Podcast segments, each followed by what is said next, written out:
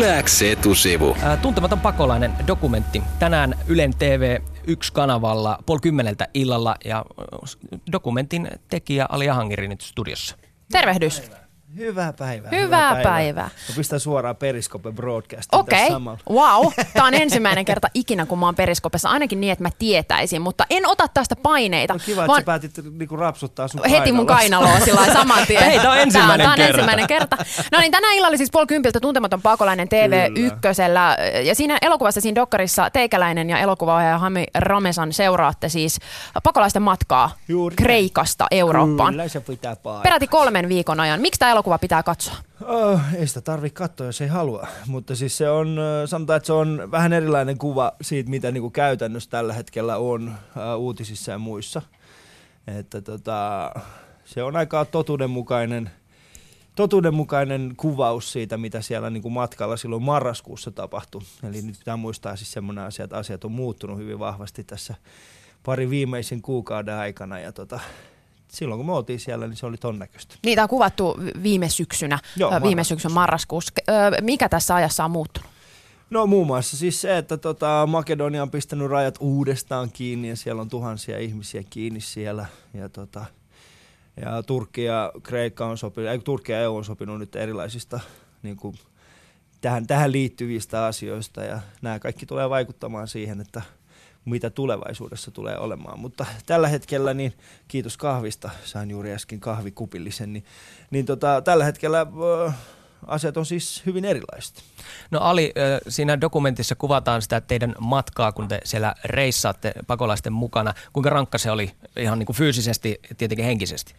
No fyysisesti se oli kyllä suhteellisen rankkaa. Mehän tehtiin tota, niin käytännössähän se on semmoista niin kuin, no me kutsutaan sitä Hamin kanssa semmoiseksi vähän niin kuin extreme interrailiksi. Sitä se käytännössä, sitä se käytännössä niin kuin on, että siellä niin kuin vaan kuljetaan eteenpäin.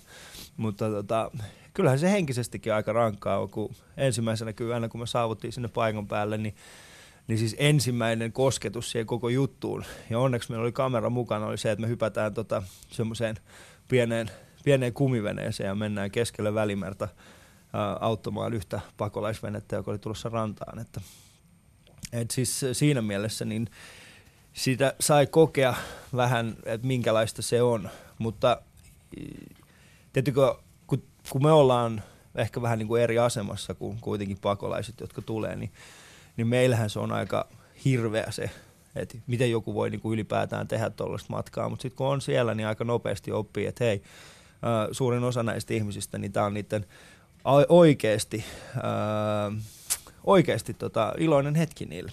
Niin, no siis te olette mun mielestä niin todella, todella paljon eri asemassa. Ja, ja tätä leffaa Tuntematonta pakolaistahan on nyt ylistetty. Se on voittanut parhaan leffan palkinnonkin Tampereen filmifestivaaleilla taannoin. Niin tuntuuko tuommoisten palkintojen saaminen esimerkiksi just yhtään ristiriitaiselta? Siis sen takia, että tavallaan te olette kuitenkin ollut siellä reissussa mm. Vähän niin kuin larppaamassa, just vähän niin kuin seuraamassa vierestä, että, että miltä toi tuntuu. Sitten olette mennyt himaan, teillä on niin kuin Niin. kodit, teillä on urat, teillä on rahaa, Niin. teillä on vaihtoehtoja. Se on näin, mutta jokaisen meillä on oma, oma tota, paikkamme yhteiskunnassa ja jokaisen pitäisi tehdä just niin kuin sitä. Ja mä koen, että ei tosta niin kuin sinänsä tullut ristiriitaisia tunteita. Mä oon iloinen siitä, että ainakin niin kuin, Öö, että et se elokuva on niinku herättänyt ihmisissä tunteita ja mehän ollaan käyty kiertämässä sen kanssa sitten viime viikko käytännössä vähän pienemmillä paikkakunnilla öö, kertomassa vähän elokuvan tekemisestä ja katsojat on päässyt suoraan niinku kysymään meiltä kysymyksiä ja mä oon iloinen siitä, että se on niinku herättänyt öö, monenlaista keskustelua, että tota, mutta se, että et tuliko mulle sellainen ristiriitainen olo, ei,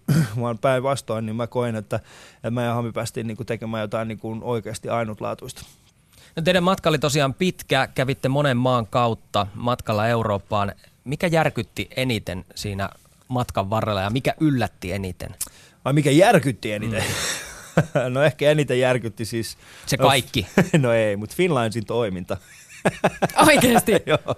No mitä se ne oli teki? järkyttävää, koska tota, siinä vaiheessa kun me tultiin, me oltiin siis Saksassa ja me mietittiin, että mitä kautta me tullaan Suomeen. Ja me otettiin selvää vähän, että mitä kautta pakolaiset tällä hetkellä, sillä hetkellä tuli Suomeen. Ja, ja tota, kävi ilmi siis se, että Suomi pisti, äh, anteeksi, Ruotsi pisti rajansa kiinni, joten koko se virta kääntyi käytännössä niin kuin Finlandsin Finlandsin tota, toimintaan, eli silloin vielä pääsi, jos sulla oli matka-asiakirjat vaan, eli joku passi, niin pääsit tota Finlandsin kyytiin. Ja muistan, kun me pyydettiin heiltä tietenkin kuvauslupaa, heiltä evättiin se, mutta samaan aikaan meillä oli kuvausluvat vetämässä molempiin satamiin. Ja sitten kun me saatiin toisesta satamasta kuvauslupa, niin he ilmoittivat, että tällä ryhmällä on, niin Finlandsin lakiasianhoitaja tuli sitten oikein lankoja pitkin niin kuin meidän kimppuun, että jos kuvaatte yhtään mitään ja jos Finlands mainitaan teidän elokuvassa millään tavalla, niin me varmistamme kaiken näköisiä. Niin kuin... Ja te kuvasitte silti? Ja, no itse asiassa me ei kuvattu siellä Finlandsilla, koska loppujen lopuksi niin me huomattiin siis semmoinen asia, että siellä Finlandsin ei ollut,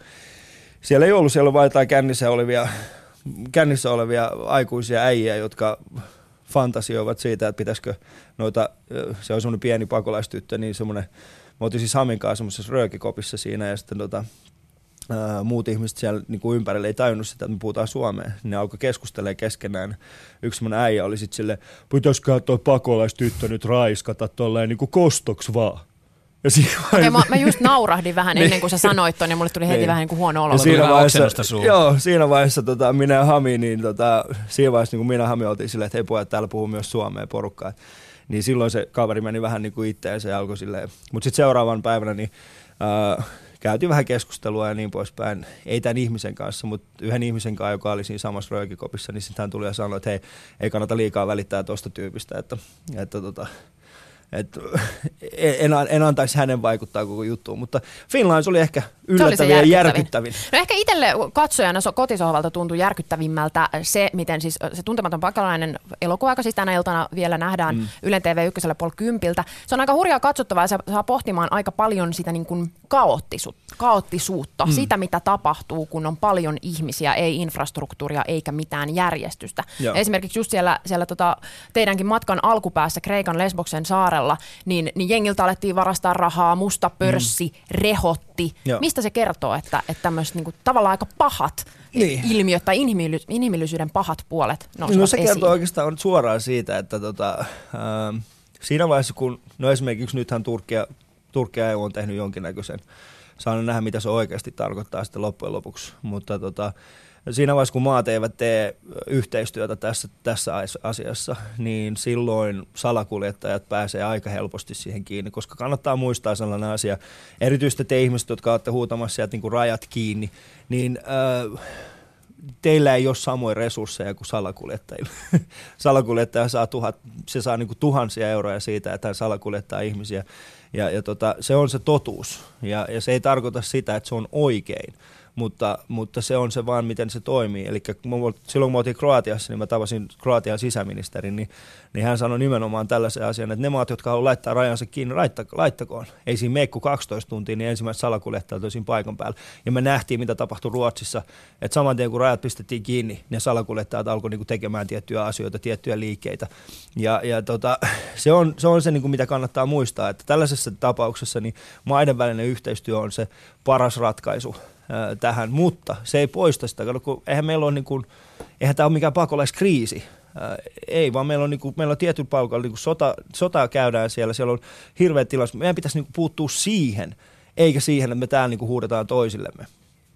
Sä nostit esiin jo Turkin ja EU-välisen sopimuksen. Siellä on siis tehty tämmöinen sopimus nyt ihan taannoin, jonka mukaan siis Turkista Kreikkaan laitonta merireittiä tulevat tyypit, a, a, niitä, heitä aletaan palauttaa Joo. Turkkiin. Tämä piti alkaa jo eilen, mutta, mutta Kreikka ilmoitti, että he ei pysty tällä aikataululla vielä niin kuin pistää jengiä takaisin sinne Turkkiin. Hmm. Mutta silti tämä, tämä tota, tieto tästä sopimuksesta ei ole millään tavalla tyrehdyttänyt pakolaisten ei tuloa. Tietenkään. Hesari kertoo tänään, että, että niin kuin entistä enemmän on pakolaisia tullut Lesboksen saarelle Miksi, miksi se, tota, se ei näytä toimimaan? Jengiä tulee silti. No koska sanotaan näin, A, siinä kestää ennen kuin, niin kuin ihmiset alkaa. Toinen juttu on myöskin se, että ne, pako, ne, ne salakuljet on saanut aika paljon rahaa siitä, että ne, tuo, eikä ne tuu niin kuin, tosta vaan, se on kuitenkin miljardien bisnes, mikä siellä Välimerellä tällä hetkellä on niin eihän ne tietenkään tule heti tuosta vaan silleen, että ajaa okei, no me ei sitten salakuljeteta ihmisiä.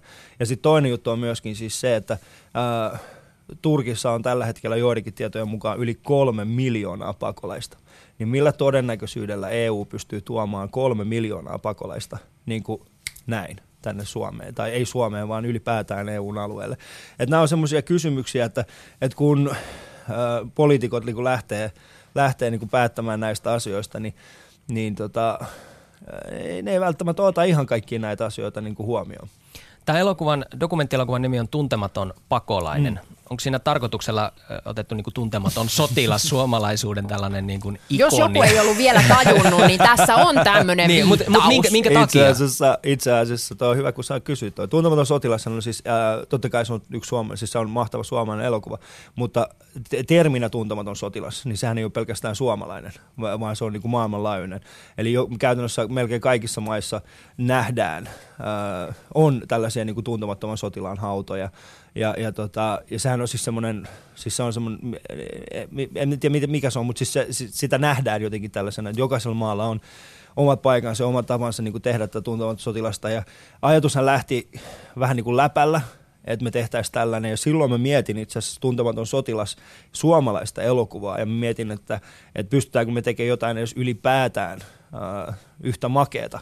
Niin kuin, mutta sitten nyt kun mä oon jälkeenpäin miettinyt sitä asiaa, niin tuli siihen lopputulokseen, että kyllä se oli ihan hyvä, että me pidettiin tämä tuntematon pakolainen, koska mehän arvostetaan tuntematon sotilasta niin paljon, ja se on kuitenkin ihmiset, jotka käy sotaa, niin miksei me myöskin käännetä sitä niin päin, että aletaan idolisoimaan niitä ihmisiä, jotka ei suostunut niin kuin ampumaan. Tänään illalla puoli kymmeneltä TV1 tulee siis tuntematon pakolainen. Jatketaan juttua vielä hetken aikaa Ali Jahangirin kanssa, joka on dokumentin tehnyt. Ali Jahangiri ja Hami Rames on tehnyt ton dokkari. Ali Jahangiri täällä etusivustudiossa nyt. Yeah! Jausa! No niin, takas vakaviin aiheisiin. Mikä on jousa? Jausa! Se on semmoinen nuorisotervehdys. Eikä ole Kyllä, kato oikeesti. Y-sukupolvi puhuu niin, mutta mitäpä sinä siitä tietäisit? Voi, mä lähden pois! Puhutaan vielä hetki siitä, siitä tota, miten tämä elokuva toteutettiin. Tuntematon pakolainen mm. kertoo siis siitä, että te kuljitte äh, pakolaisten matkassa äh, aina Kreikasta Eurooppaa kohti ja kolmisen viikkoa se reissu kesti. Miten ne roolit siellä reissussa jakautui? Hamyahan ei näy siinä mm. elokuvassa ollenkaan muuta kuin kameramiehen varjona. Joo. Mutta otitteko te niinku yhdessä kontaktia vai menitkö sä aina vaan niinku pää edellä juttelemaan vai no miten siis se, se homma meidän, toimi? Niin, no meidän alkuperäis idea oli, niin me, siis siinä vaiheessa kun mä sain tämän idean, niin mä kerroin siitä meidän tuottajalle Aara Maflatunille, joka vaan sanoi mulle, että et, äh, mä suostun tekemään tämän, jos sä et ole sen pääosassa. Ja, ja mä olin niin kuin, että joo, en mä ajatellutkaan olla. Ja sitten kun Hami lähti siihen mukaan, niin Hamin ainoa ehto oli siis se, että kumpikaan meistä ei näy kameralla kertomassa, mitä ihmisille, mitä, mistä heidän pitäisi, niin kuin, minkälaista, heille, minkälaista tunnelmaa heillä pitäisi kokea. Ja, ja tota, silloin kun me oltiin sit siinä paikan päällä, niin se meni aika nopeasti sit siihen, että, että kun Hamilla oli kamera mukana, niin hänet koettiin tällaisena niin kuin toimittajana. Joten meidän roolit oli aika pitkälti semmoinen, että, että Hami etsi ja niin kuin tarkkaili hyvin, hyvin vahvasti tilanteita, että mihin hän voi mennä, mihin hän voi itse kuvata ja mitkä on esimerkiksi just se kohtaus, jossa on ne tytöt siinä, siinä pesemässä sukkia, niin se on esimerkiksi niin kuin täydellinen esimerkki siitä, että minkälainen silmä Hamilla on, että vaikka hän ei osaa puhua kumpikaan meistä, meistä ei osaa puhua arabiaa, niin silti hän koki, että siinä tilanteessa saattaa olla jotain säväyttävää, ja siinä hän oli.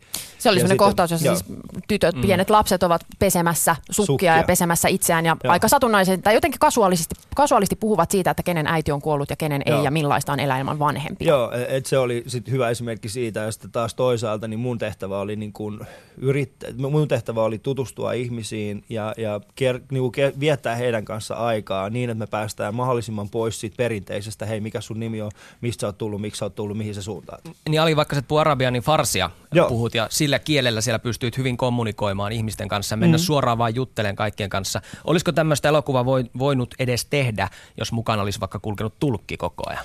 Äh, siis kyllä me nähtiin siellä paljon semmoisia, semmosia, siellä oli paljon ihmisiä tekemässä niin kuin dokumenttia ja uutisia ja muita, että, että kyllä me nähtiin niitäkin hyvin paljon. Äh, mä uskon, että se heidän en usko, että he olisivat pystyneet ihan niin kuin samantyyppistä tekemään. Meillä oli kuitenkin hyvin henkilökohtainen se meidän, meidän näkemys siitä ja, ja me vietettiin oikeasti ihmisten kanssa paljon aikaa. Et se voi olla hyvin mahdollista, että jos meillä olisi ollut tulkki siinä mukana, niin se olisi mennyt enemmän semmoiseksi niin kuin haastatteluksi.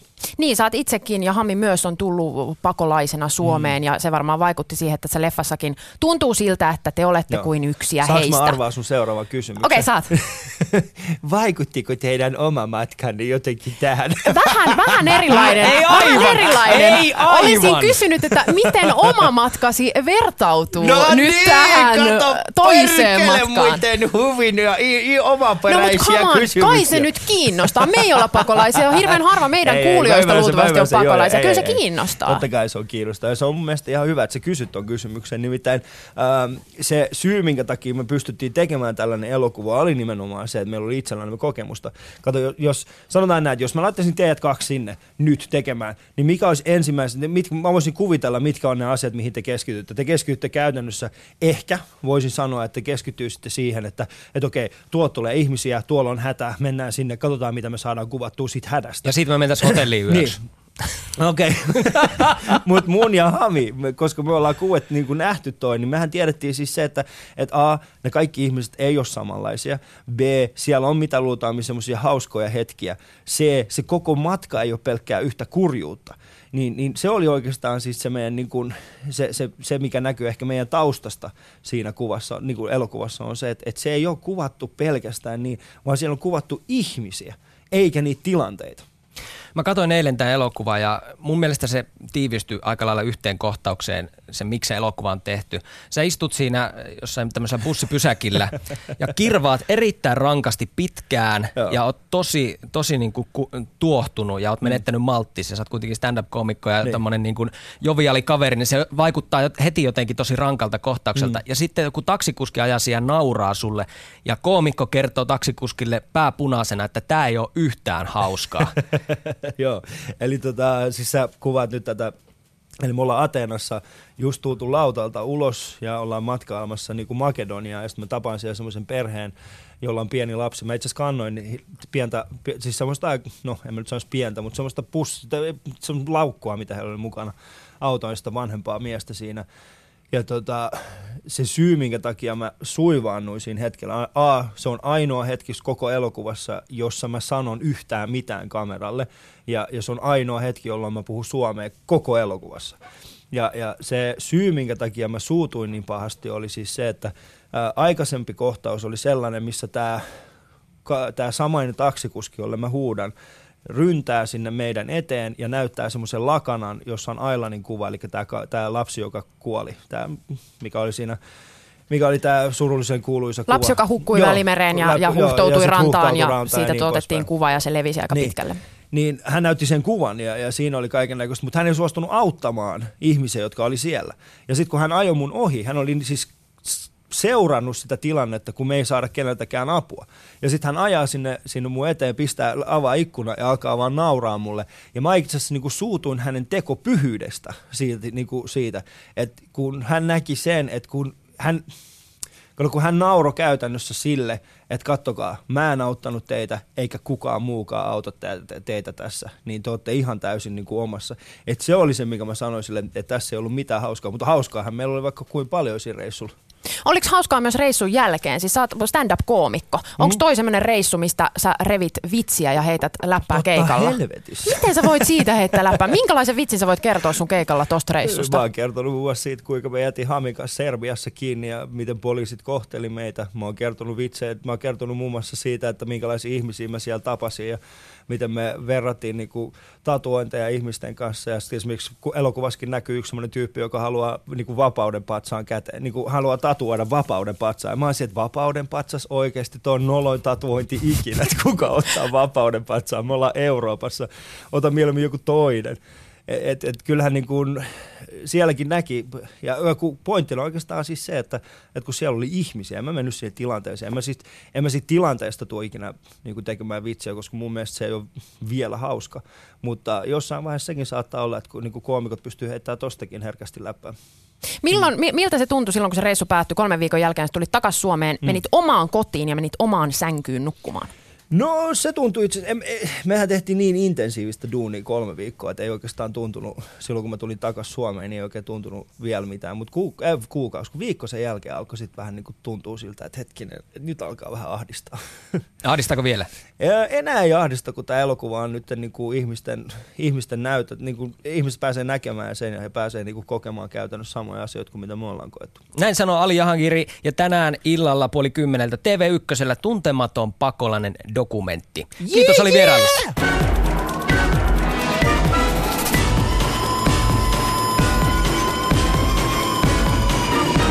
Yläks etusivu.